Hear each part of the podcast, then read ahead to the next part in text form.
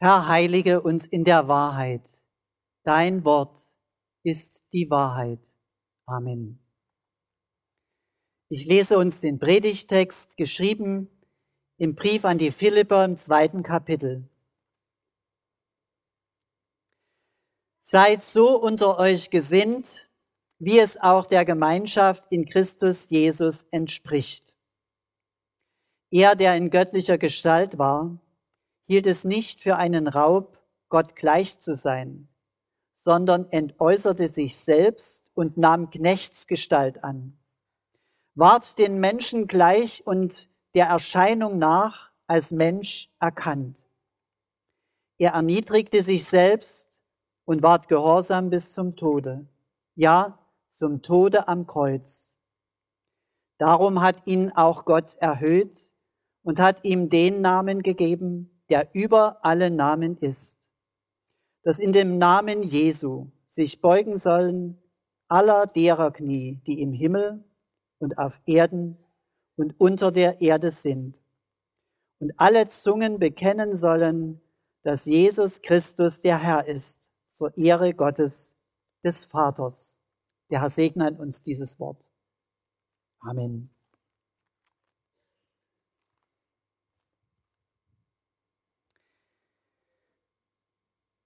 Liebe Gemeinde, 1995 erging der Beschluss des Bundesverfassungsgerichts zum Kruzifix in staatlichen Schulräumen. Ich zitiere mal einen Satz aus diesem Urteil.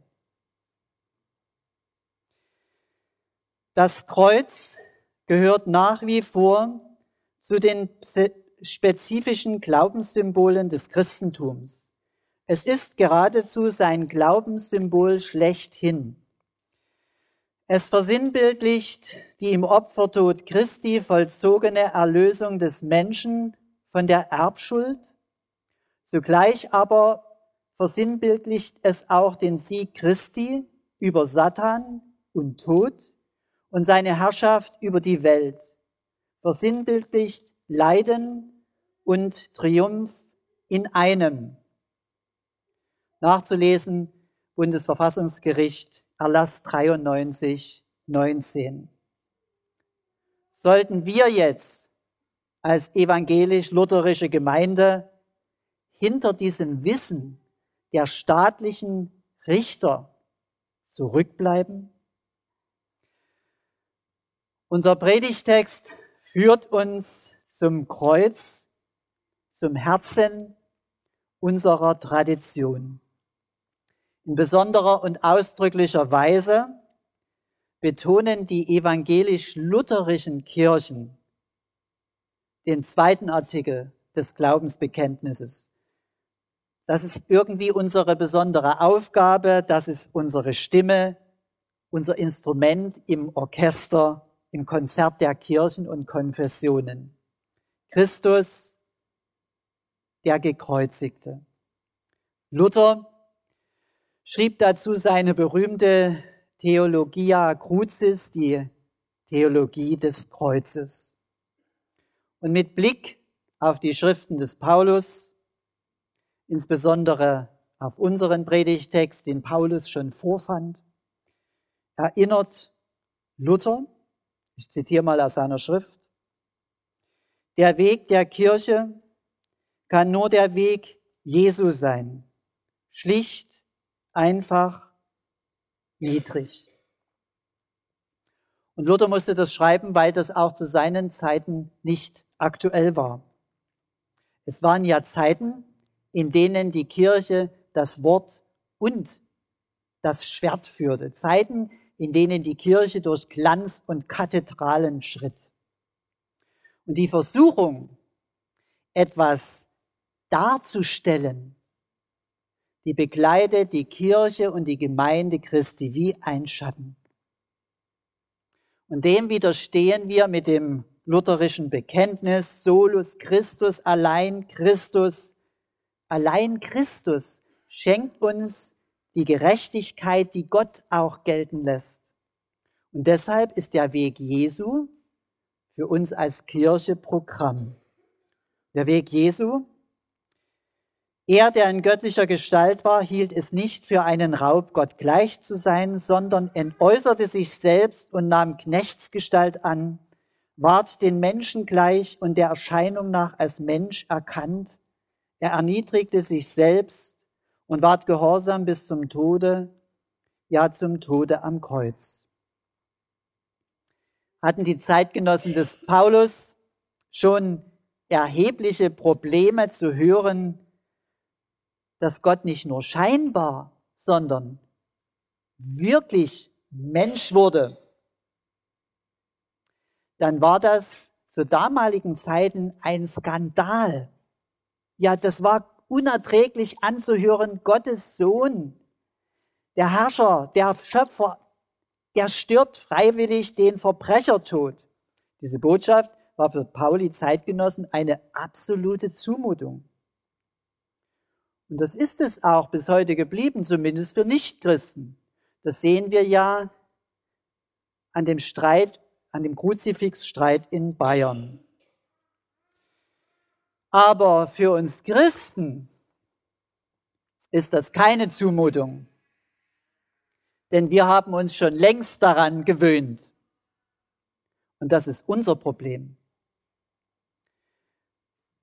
Gott wurde Mensch, was bedeutet denn das?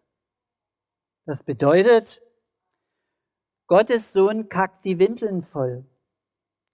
Er nuckelt an einer prallen Mutterbrust. Dann macht er Bäuerchen. Dann kriegt Gottes Sohn als Siebenjähriger den Hintern voll, weil er in Nachbars Garten etwas tat, was er nicht sollte. Gott wurde Mensch. Hebt uns das noch an? Verwundert uns das noch? Als 14-Jähriger fängt der Sohn Gottes an zu begreifen, dass Lehrjahre keine Herrenjahre sind, vor ihm sein zorniger Vater und er hält sich seine glühende Backe. Er hat eine gelangt gekriegt, weil er den Abbund vermasselt hat, das Holz verschnitten. Und dann Gottes Sohn, dem die ersten Bartstoppeln sprießen und der scheu fasziniert Männer und Frauen bei der Ernte beobachtet und gar nicht versteht, warum, warum ihm plötzlich so heiß und kalt wird.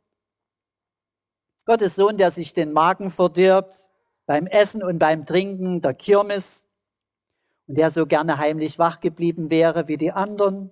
Aber Josef schickt Gott, den Menschgewordenen, mit einem strengen Blick ins Haus. Eine schlichte Familie, ein schlichtes Leben, Geschwister. Für die kleine Firma muss geschuftet werden, nebenher eine kleine Landwirtschaft. Und dann Gottes Sohn mit dem Gesellenbrief in der Tasche. Und der Schöpfer alles Lebendigen hilft seiner Mutter beim Wäscheausringen. Dann muss er die Hühner füttern. Gottes Sohn lernt die Tora auswendig. Er betet zu dem Gott Israels. Und dann holt er sich ein blaues Auge in einer Rangelei mit einem Betrunkenen. Er musste die Kinder vor diesem Betrunkenen schützen und hat auch eine aufs Auge bekommen. Und mit 30 ist er dann so erwachsen, dass er erstmals eigene Wege geht. Und davon erzählt doch dieses Wort. Er entäußerte sich selbst und nahm Knechtsgestalt an und war den Menschen gleich und der Erscheinung nach als Mensch erkannt. Und nun zu unserem Problem. Dieses Problem, was wir haben, hat starke Beharrungskräfte und heißt Gewohnheit. Wir haben uns so sehr an das Kreuz gewöhnt, dass daraus eine Kultur, gar eine Lebenskultur geworden ist. Der Gekreuzigte, der wird versilbert oder vergoldet. Jedenfalls wird er schon ziemlich ansehnlich dargestellt. Dabei war Jesus am Karfreitag blutig geschunden und er war seiner letzten Würde beraubt. Er hing nackt am Kreuz. Kein gekreuzigter zu Römers Zeiten behielt noch was an. Das hatte System. Also machen wir uns das mal klar. Nicht nur Arme und Beine und der Leib, sondern auch sein Geschlecht wurde öffentlich zur, Sau, zur, zur Schau gestellt und Jesus hat sich so weit erniedrigt, dass er sich buchstäblich bloßstellen ließ. Und das ist dann schon eine Zumutung, wenn man das ernst nimmt für uns. Unser Predigtext ist eines der ältesten Bekenntnisse der ersten Christen. Das war sozusagen fast mit das erste Glaubensbekenntnis. Und die Bibel der ersten Christen war ja das Alte Testament. Und so knüpft unser Predigtext an das Christuslied im Propheten Jesaja an vom leidenden Gottesknecht. Da heißt es, für wahr er trug unsere Krankheit und lud auf sich unsere Schande. Wir aber hielten ihn für den, der geplagt und von Gott geschlagen und gemartert wäre. Aber er ist um unsere Missetat willen verwundet und um unsere Sünde willen zerschlagen. Die Strafe liegt auf ihm, auf dass wir Frieden hätten. Und durch seine Wunden sind wir geheilt. Wir gingen alle in die Irre wie Schafe. Ein jeder sah auf seinen Weg, aber der Herr warf unser aller Sünde auf ihn. Und so glaubten die ersten Christen, Jesaja, der Prophet 500 Jahre vor Christus, redet mit diesen Worten prophetisch von Jesus, dem Gekreuzigten. Gottes Sohn am Kreuz. Sein Leiden und Sterben ist ein Leiden und Sterben für die Sünden aller Menschen. Wie bitte? Unvorstellbar, fragen die Zeitgenossen von Paulus.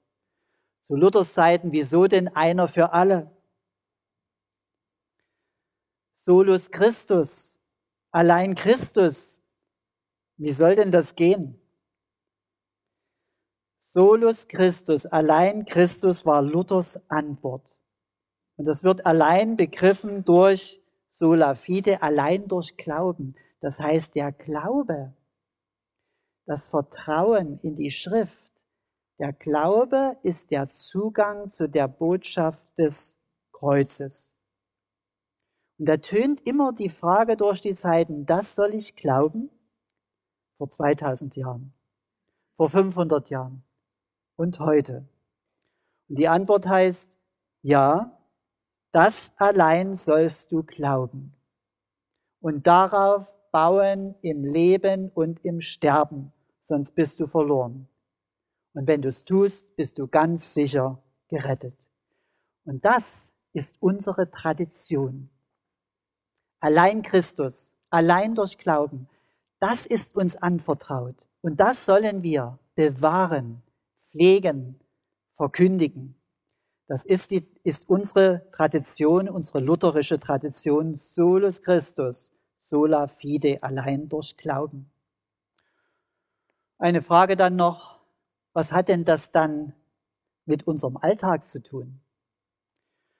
Mit meiner Familie, mit der Gemeinde, mit der Gesellschaft? Das kommt auf uns an. Diese Frage müssen wir beantworten. Damals jedenfalls berührte unser Predigtext etwas sehr Alltägliches. Paulus ruft, Leute, der Glaube muss leben, der Glaube muss ins Leben.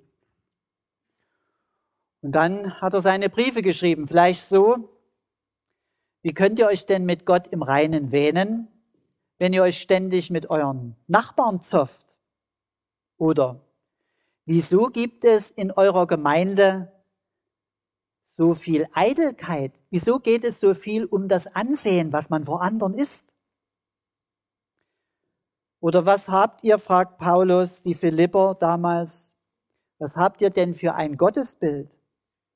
Wenn ihr von Gott sozusagen nur machtvolle Taten und herrliches Wirken erwartet, ihr tut das nur, doch nur, damit die anderen von draußen sagen, Mensch, bei denen ist was los. Da geht was ab.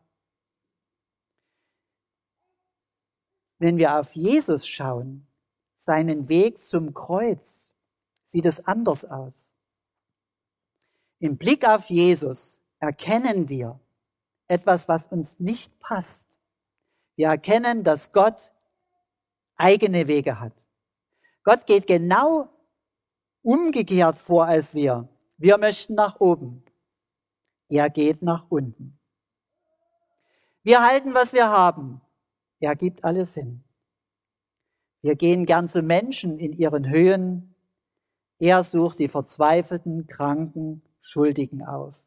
Wir wollen herrschen. Was gelten? Er erniedrigt sich. Wir wollen um jeden Preis leben. Er geht freiwillig ins Sterben. Das sind schon Kontraste. Und in diesen Kontrasten sehen wir, was es bedeuten könnte für uns persönlich und für die Gemeinde, nicht einfach so allgemein gesagt den Weg des Glaubens zu gehen, sondern Jesus nachzufolgen auf diesem Weg. Das könnte schon viel kosten. So viel, wie es vielleicht Jesus gekostet hat.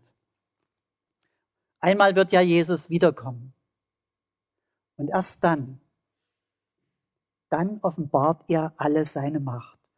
Und da sagt uns unser Predigtext, dann werden sich alle Kreaturen vor ihm beugen. Erst dann. Aber noch ist es nicht so weit. Noch sind wir und die Kirche auf den Weg Jesu. Und wenn wir nicht dort sind, sind wir auf diesen Weg gerufen. Meint, wir kümmern uns nicht um Großes, sondern um Kleines. Nicht nach oben, sondern nach unten. Und das heißt im praktischen Leben ganz schlicht, das Einfache ist ja meistens das Schwerste. Es heißt, verzeiht, liebt und seid barmherzig, zuallererst zu euch selbst Seid ganz barmherzig zu euch selber. Und dann zu den Menschen neben euch. Und wenn das schwerfällt, auf Jesus blicken. Wie das aussehen könnte, das muss jeder ein Stück selber rausfinden. Ich stelle mir so vor, ein Familientreffen, fünf Kinder und der Vater wird 80, die Mutter 75. So, die Familie kommt zusammen, die Mutter ist da und man kommt und begrüßt sich. Und man hat ja in der Familie so seine Geschichte. Den einen umarmt man, den anderen begrüßt man mit Handschlag. Man hat ja seine Geschichte. Und es gab ja friedliche Zeiten, aber es gab auch viel Zank und Streit. Es gab was Gutes, aber es gab eben auch in der Familie Entzweiung, Entfremdung. Aber nun wird der Vater 80 und die Mutter und dann wird der Vater aus dem Schlafzimmer, weil er nicht mehr auf kann, reingetragen. Und plötzlich wird das alles so banal, dass man sich nicht richtig vertragen kann. Dass immer noch mancher alte Zwist so heimlich verborgen da ist. Man sitzt in der Runde und man spürt diese Lächerlichkeit und Kleinherzigkeit angesichts der alten Eltern und da fühlt dann jeder in so einer Runde im Herzen, das ziemt sich doch nicht, dass wir so kleinlich sind und uns bloß so halbherzig verzeihen können. Angesichts der alten Eltern, der Mutter, die uns aufgezogen hat und der Vater, der uns seine Kraft gab. Angesichts der Hingabe der Eltern, da werden doch die eigenen Befindlichkeiten bedeutungslos.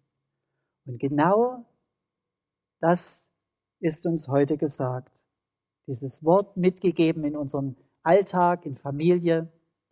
Seid unter euch so gesinnt, wie es der Gemeinschaft in Jesus Christus entspricht.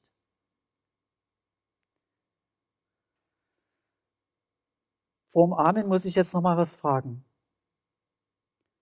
War das zu verstehen? Danke. Amen. Und der Friede Gottes, der höher ist als unser Denken. Bewahre unsere Herzen und Sinne in Christus Jesus. Amen.